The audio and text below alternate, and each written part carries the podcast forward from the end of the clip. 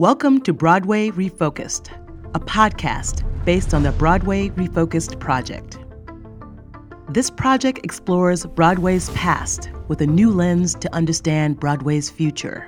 In each podcast episode, we will amplify the stories of women, queers, Black, Indigenous, and people of color in musical theater. We will listen, learn, and refocus so we can move forward in a more diverse and inclusive way.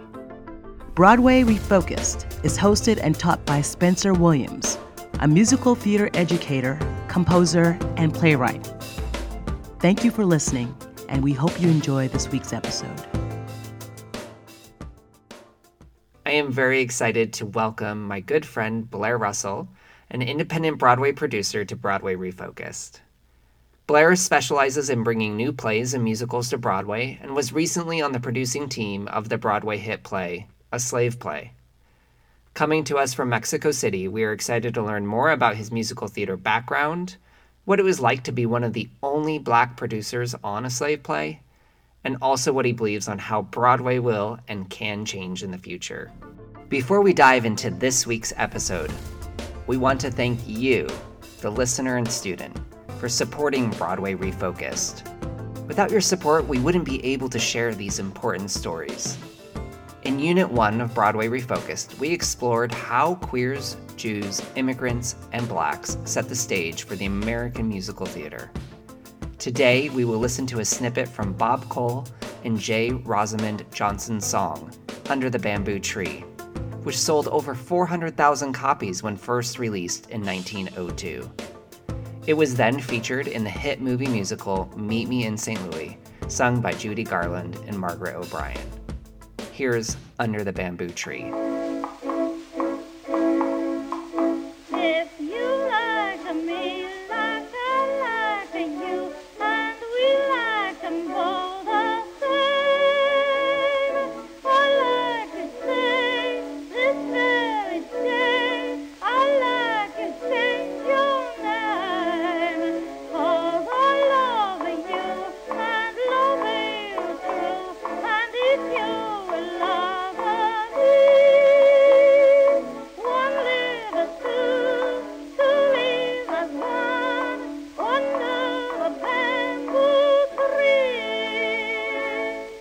Learn more about other black composers that influence Broadway in Unit 1 on BroadwayRefocus.com under the Classroom tab. Please share with your family and friends so that we can continue these powerful conversations about diversity and inclusion on Broadway. And now, this week's episode. Why don't we start with a little background on how you got into musical theater? I grew up in Northern Virginia, really close to Washington, D.C., and not in a place where people cared about theater at all. My school didn't fund the arts. There was nothing. Like we we had a really nice auditorium. It was not a theater, it was an auditorium because there was no fly space. And we just I don't even know how things happened. Parents donated time and money and we just made it work. And I learned through that to fill in where I was needed and do what needed to be done.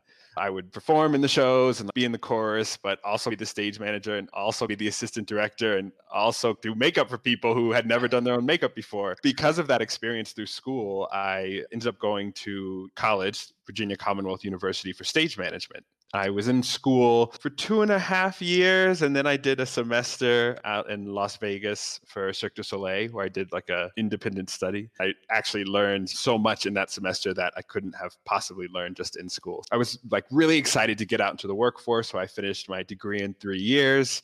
I started doing a little bit of freelance stage management. I worked at the Santa Fe Opera. I worked at Opera Santa Barbara in Santa Barbara, California, and eventually I got a job at Goodspeed Musicals in Connecticut as a stage manager. And Goodspeed is a famous regional theater that is known as the birthplace of Annie and Man of La Mancha and Shenandoah and all those great old shows. While I was working at Goodspeed, I did a couple of shows as a stage manager, which was awesome because I was able to see a few different directors, different designers, different actors all working.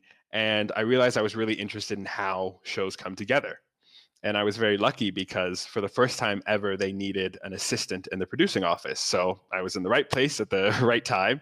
And I applied for the job. And they were, I think it was partially like, you're already here. So you know what the deal is because it's rural Connecticut. There's not a lot going on. There's no town. You're just out in the middle of nowhere. It doesn't come alive until summer. So I got that job working for the producers at Goodspeed, and it was just it was great to to learn what it means to be a producer, or to begin to learn what it means to be a producer. I still don't know everything, but that's where I met Spencer. There, I met so many great artists performers, writers, directors, designers, everything. And that really taught me that I wanted to be a producer of shows. I wanted to be able to support work that I really liked. And I wanted to be able to bring people together, make those connections, and just make art. I see passionate people working on, on great art, and I want to be able to support them.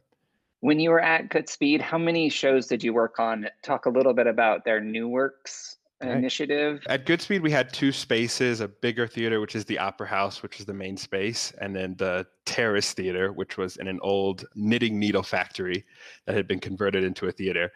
And at the Opera House, it was typically older shows, revivals or revisals as they called them, because Goodspeed was known for many years of taking really obscure old shows that even I was like, I've never heard of this. And they would rewrite the the book, all the dialogue, and maybe change some of the songs and give it a new life. And then in the Terrace Theater, that was normally brand new shows maybe needed to do a little bit of development and do a practice run outside of New York with no reviewers or nothing. And so they did that there. And then Goodspeed also had a festival of new musicals, which was three new shows that were just doing book in hand readings. And so throughout the season, I would work on the three shows at the Opera House, the three at the Terrace, three shows at the festival, and then there would be other workshops or readings. We did a, a writer's retreat, so I was often meeting with writers there. So yeah, it was a lot of a lot of shows and a lot of different people. and they would we'd be rehearsing one show and then in performances for that, and then start rehearsing the other show in the main space, and then the other show in the second space would be running. And so there was always like three casts at one time at, at Goodspeed. Within the Norma Terrace Theater, how many new works did you work through? I saw about 10 shows go through the Norma Terrace. Yeah. It's really important to find shows that spoke to the moment that we were living in and spoke to the audience that we had. The the audience that is at Goodspeed is an older, more traditional audience. And so if we wanted wanted to speak to them about some modern ideas, it had to be in a more traditional way. So something like Hamilton would never have worked at Goodspeed. Like it doesn't matter how good it is. Like it's just this. The audience wouldn't really be able to understand uh, where it's coming from. So we were all often working in that that middle ground of wanting to find contemporary shows that were not too challenging. challenging is a favorite word of of anybody who runs a theater or a producer. Not too challenging, but still seemed uh, contemporary and still seemed like they were telling important stories. So we are always trying to find something in that area. Yeah. What was the most challenging piece that was developed through Goodspeed?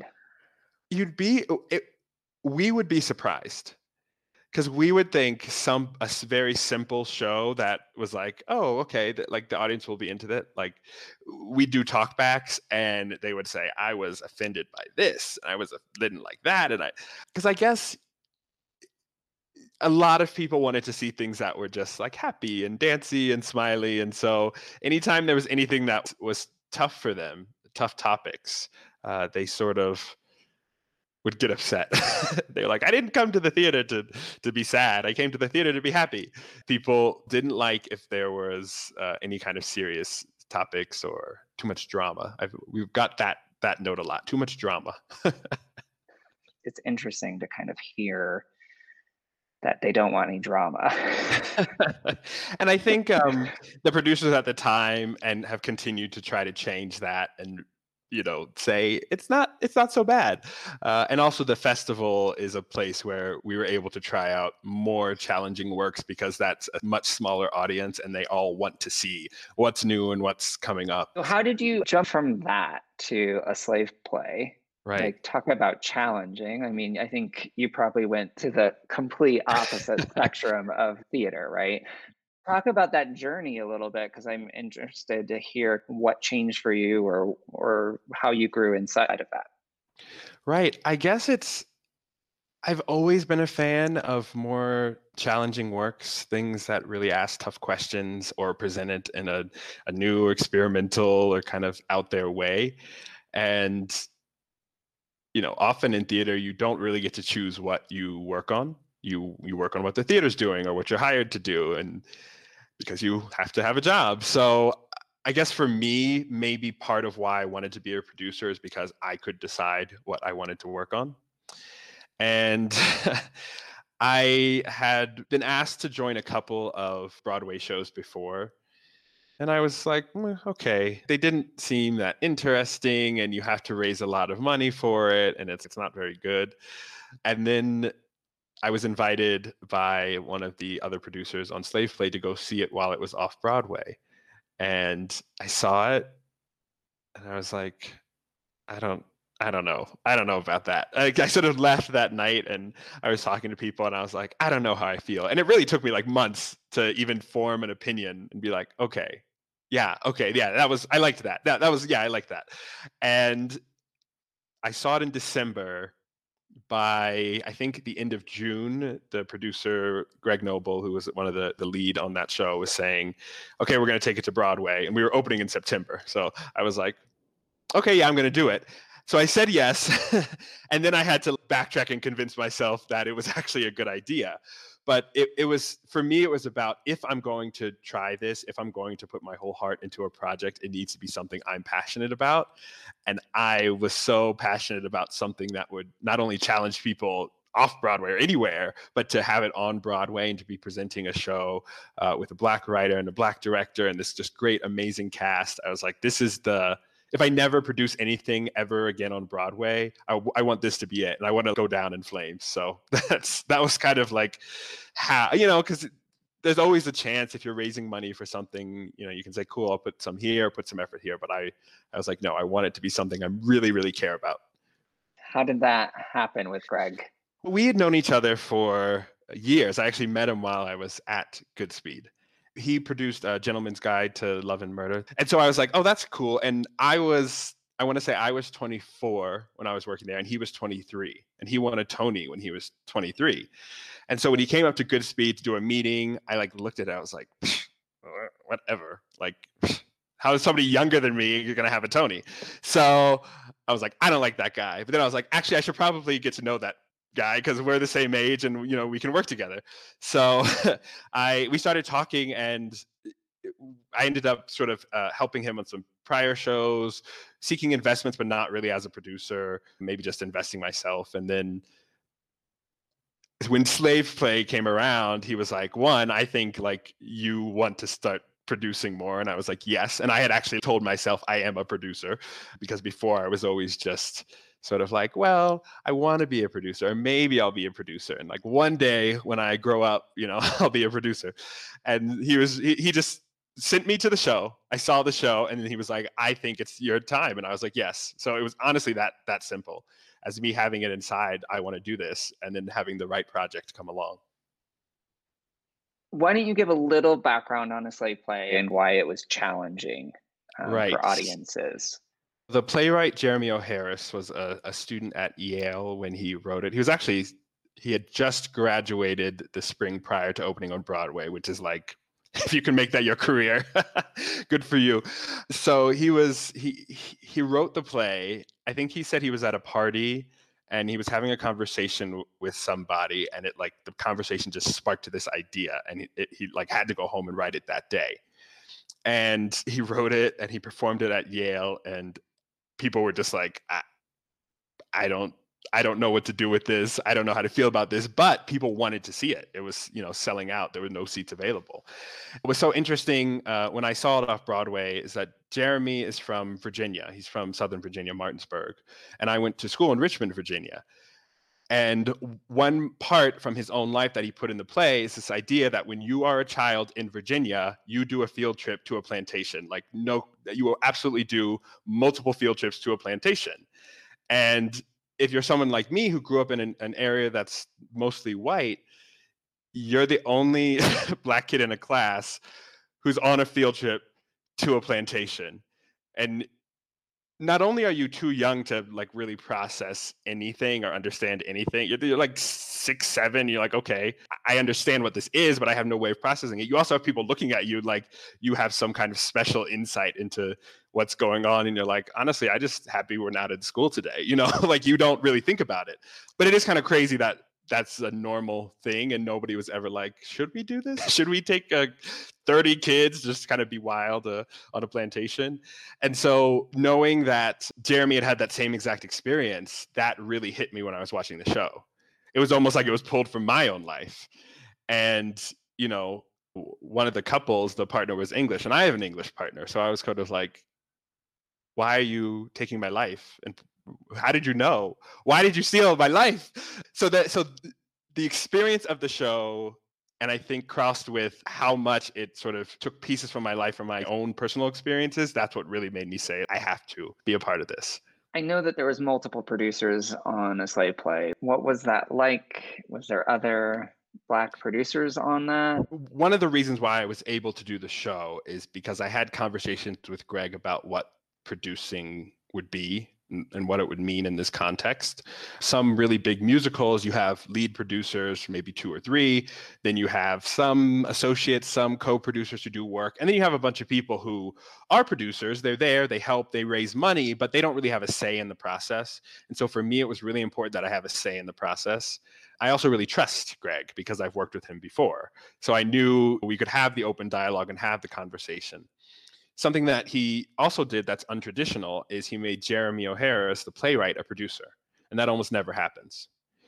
And you know, he he wanted him to be able to use his voice in that way, to be at that table and be able to say, yes, I agree with this marketing, and yes, I agree with that, or no, I don't want that. And so we'll talk about it. But some of the big initiatives were just Jeremy as a producer being able to say, I want this to happen. So in the room, you know, it's kind of crazy how wild putting a show together for Broadway is because someone literally just says it's happening. We have a theater, and then you start raising money and you start trying to to get the cast that you want and the designers and the director.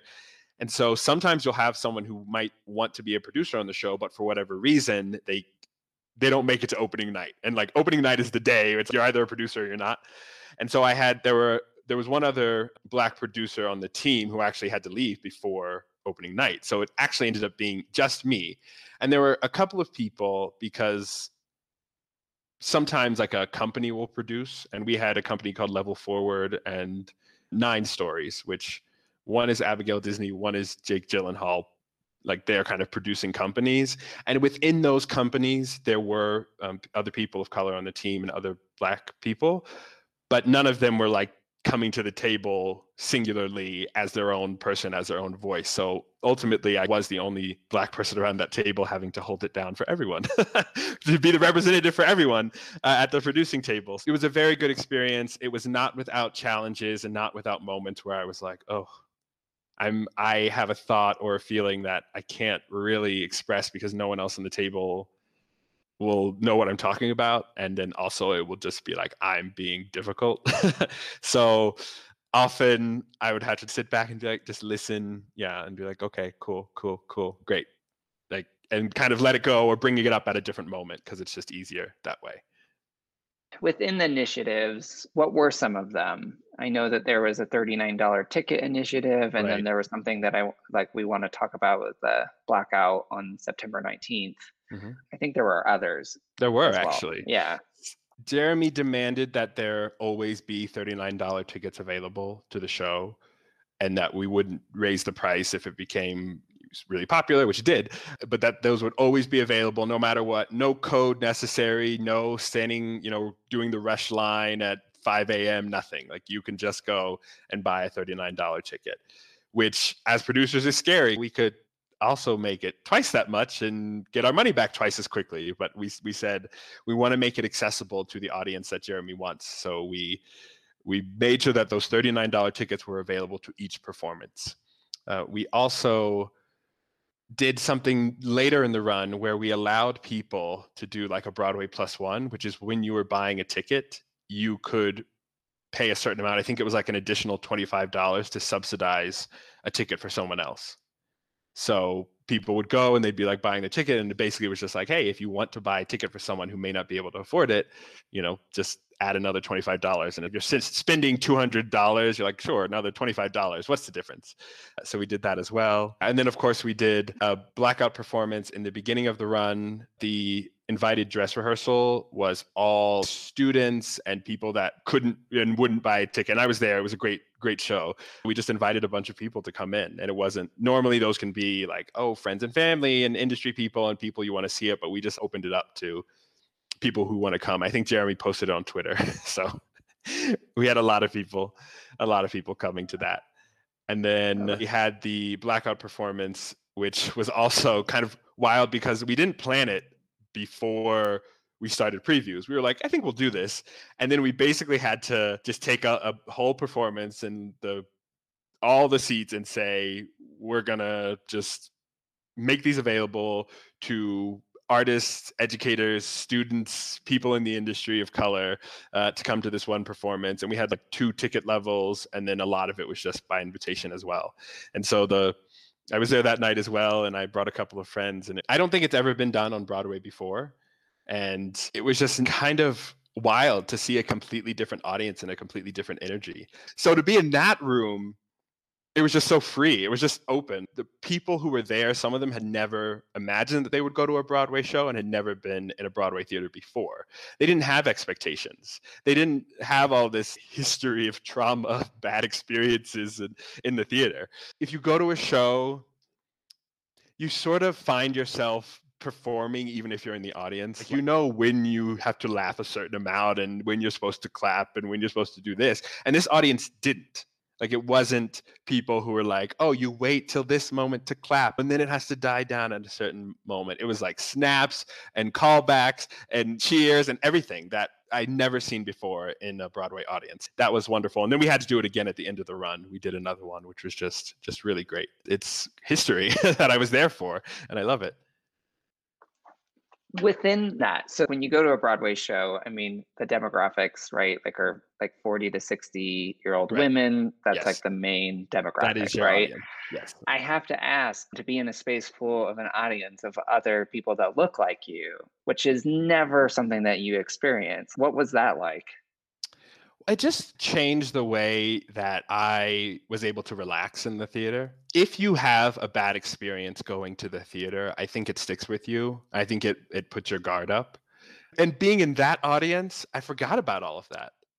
I forgot about all of the bad experience because it didn't matter. I didn't feel like I was performing being a theater goer. I felt like I was just Blair in the audience of a show when you know too much, it can sometimes be sort of a cage. Like I want to make sure I have my ticket out for the usher and I get my playbill and I'm very polite and I sit down and I don't like get up and you know I don't go sit down if I'm in the middle until other people come so that we're not in the way and I'm not late and I don't get up during a scene and all these other things that you just always think about where they were just all gone. And people just did kind of did what they wanted and it was great. That's awesome.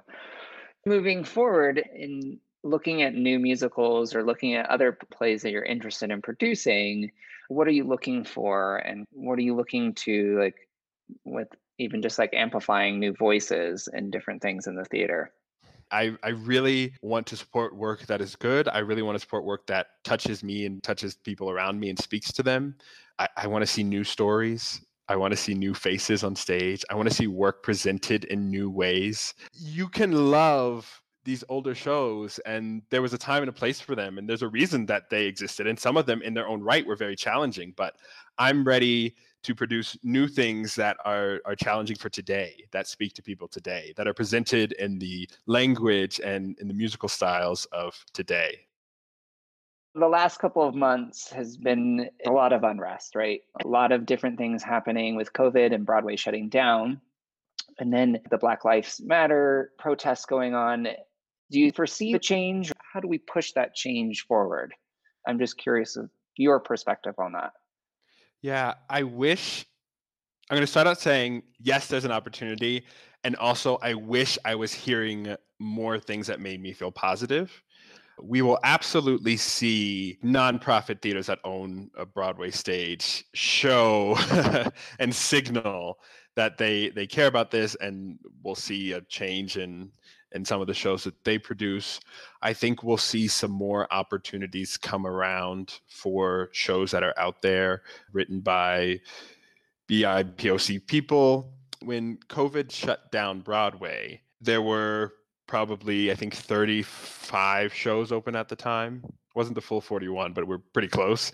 And normal for spring, there were back-to-back openings. So the day I think 6 was opening that night literally that night and shows were starting previews the next day who's afraid of virginia woolf uh, the minutes was probably in the next week diana was happening a week or later. That stuff still exists and a lot of people put money into it and a lot of people want it to perform and be on the stage. There's probably not a great chance that those things are just going to disappear and make space for other people. The, the shows that were in process the shows that were in the pipeline people are still going to be pushing those forward. And unfortunately, they all look very similar and they appeal to a very similar audience. And there's also like as as nice as the idea is that we could completely change it, you have to have the people in the spaces to change it. And that means theater owners who have people of color in their organizations. That means more producers like me who are there.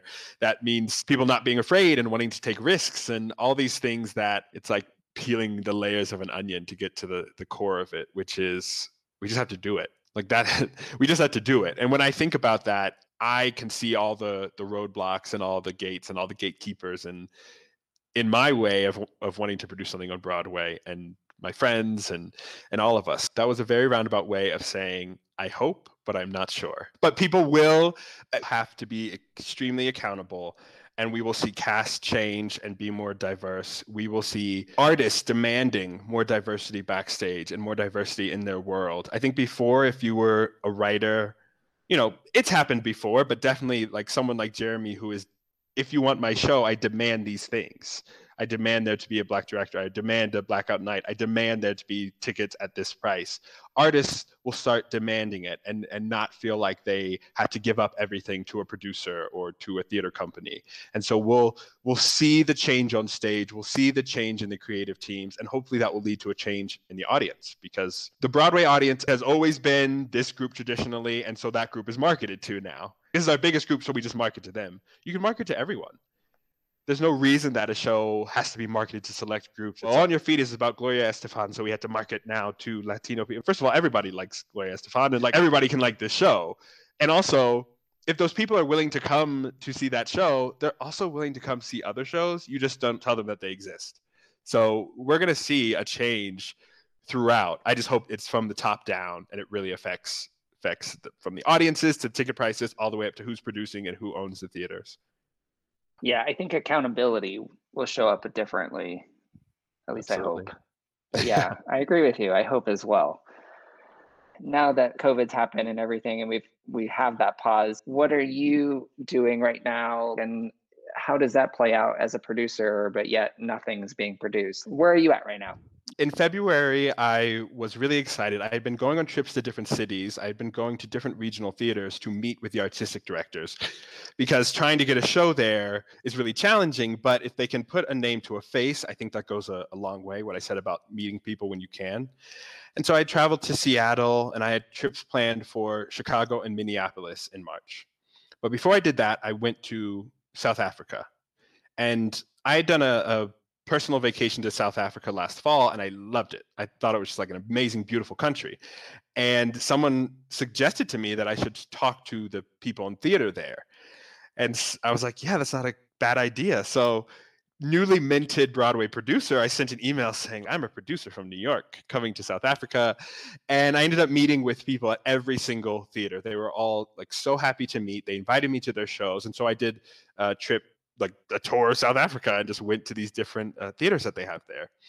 So that was something that I was working on. I was working on putting uh, a couple of shows like going into production. I had a tour that I was raising money for that was going to start in the fall, this fall. Some shows that were in early development. So I had all these things. And and the nice thing about that period of time was everything was at a different place. So great. I'm raising money for a show that's going into production. I have a show that needs a workshop. I'm, I'm talking to some people in certain theaters and starting to make those connections. And I have some things that are still in the early days. Well, COVID came and every single show is in the exact same place. And every single writer is in the exact same place. And they're all have so much free time to work on their show and ask questions. And so suddenly all of my projects are at a place where they need full attention.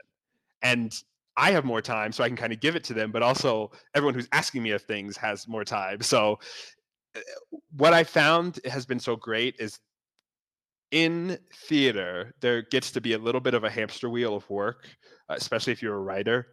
You want to finish a draft so that you can submit it somewhere so that somebody will produce it. But if it's not the best draft, then they'll read it and they won't like it, so they won't produce it. But if you don't finish it, you can never present it. And then yeah, and so the, anyway, so you keep going around and around and around like that forever, and then you never know why. Maybe somebody just didn't read it. And now people really have time to focus on what is on the page let's make this the best show it can be because there is no production that I'm missing or workshop or festival that I'm missing. There's nothing. So let's just focus on making it the best show it could possibly be. So I've been doing a lot of that work. Also trying to find like new opportunities. I'm working in virtual reality and trying to create like a virtual reality theater going experience. I'm doing these live immersive audio dramas where we're taking old shows or old novels that are in the public domain and kind of turning them to like an in your ear experience so you can hear people talking over here, moving over here, something's behind you. And so we're doing all of that and just trying to find like what else I can do with the artists that I want to support and with the work that I love. Everybody right now is focused on gearing up for when we reopen and what that's going to look like. Thank you so much for being here, Blair. Yeah, it's Thank you. Thank you for having me. Such a great conversation. Thank you for listening to this episode of Broadway Refocused, produced by Fashion Consort. If you like what you hear, please remember to subscribe and leave us a review wherever you listen to your favorite podcasts. To learn more about the Broadway Refocus project and its musical theater curriculum, please visit BroadwayRefocus.com you can also join the conversation on Instagram at Broadway Refocused. Thank you to Trevor List, who developed our graphic design, to Phil, aka Corinne, for their voiceover work, and Spencer Powell for our theme music. Stay tuned for our next episode.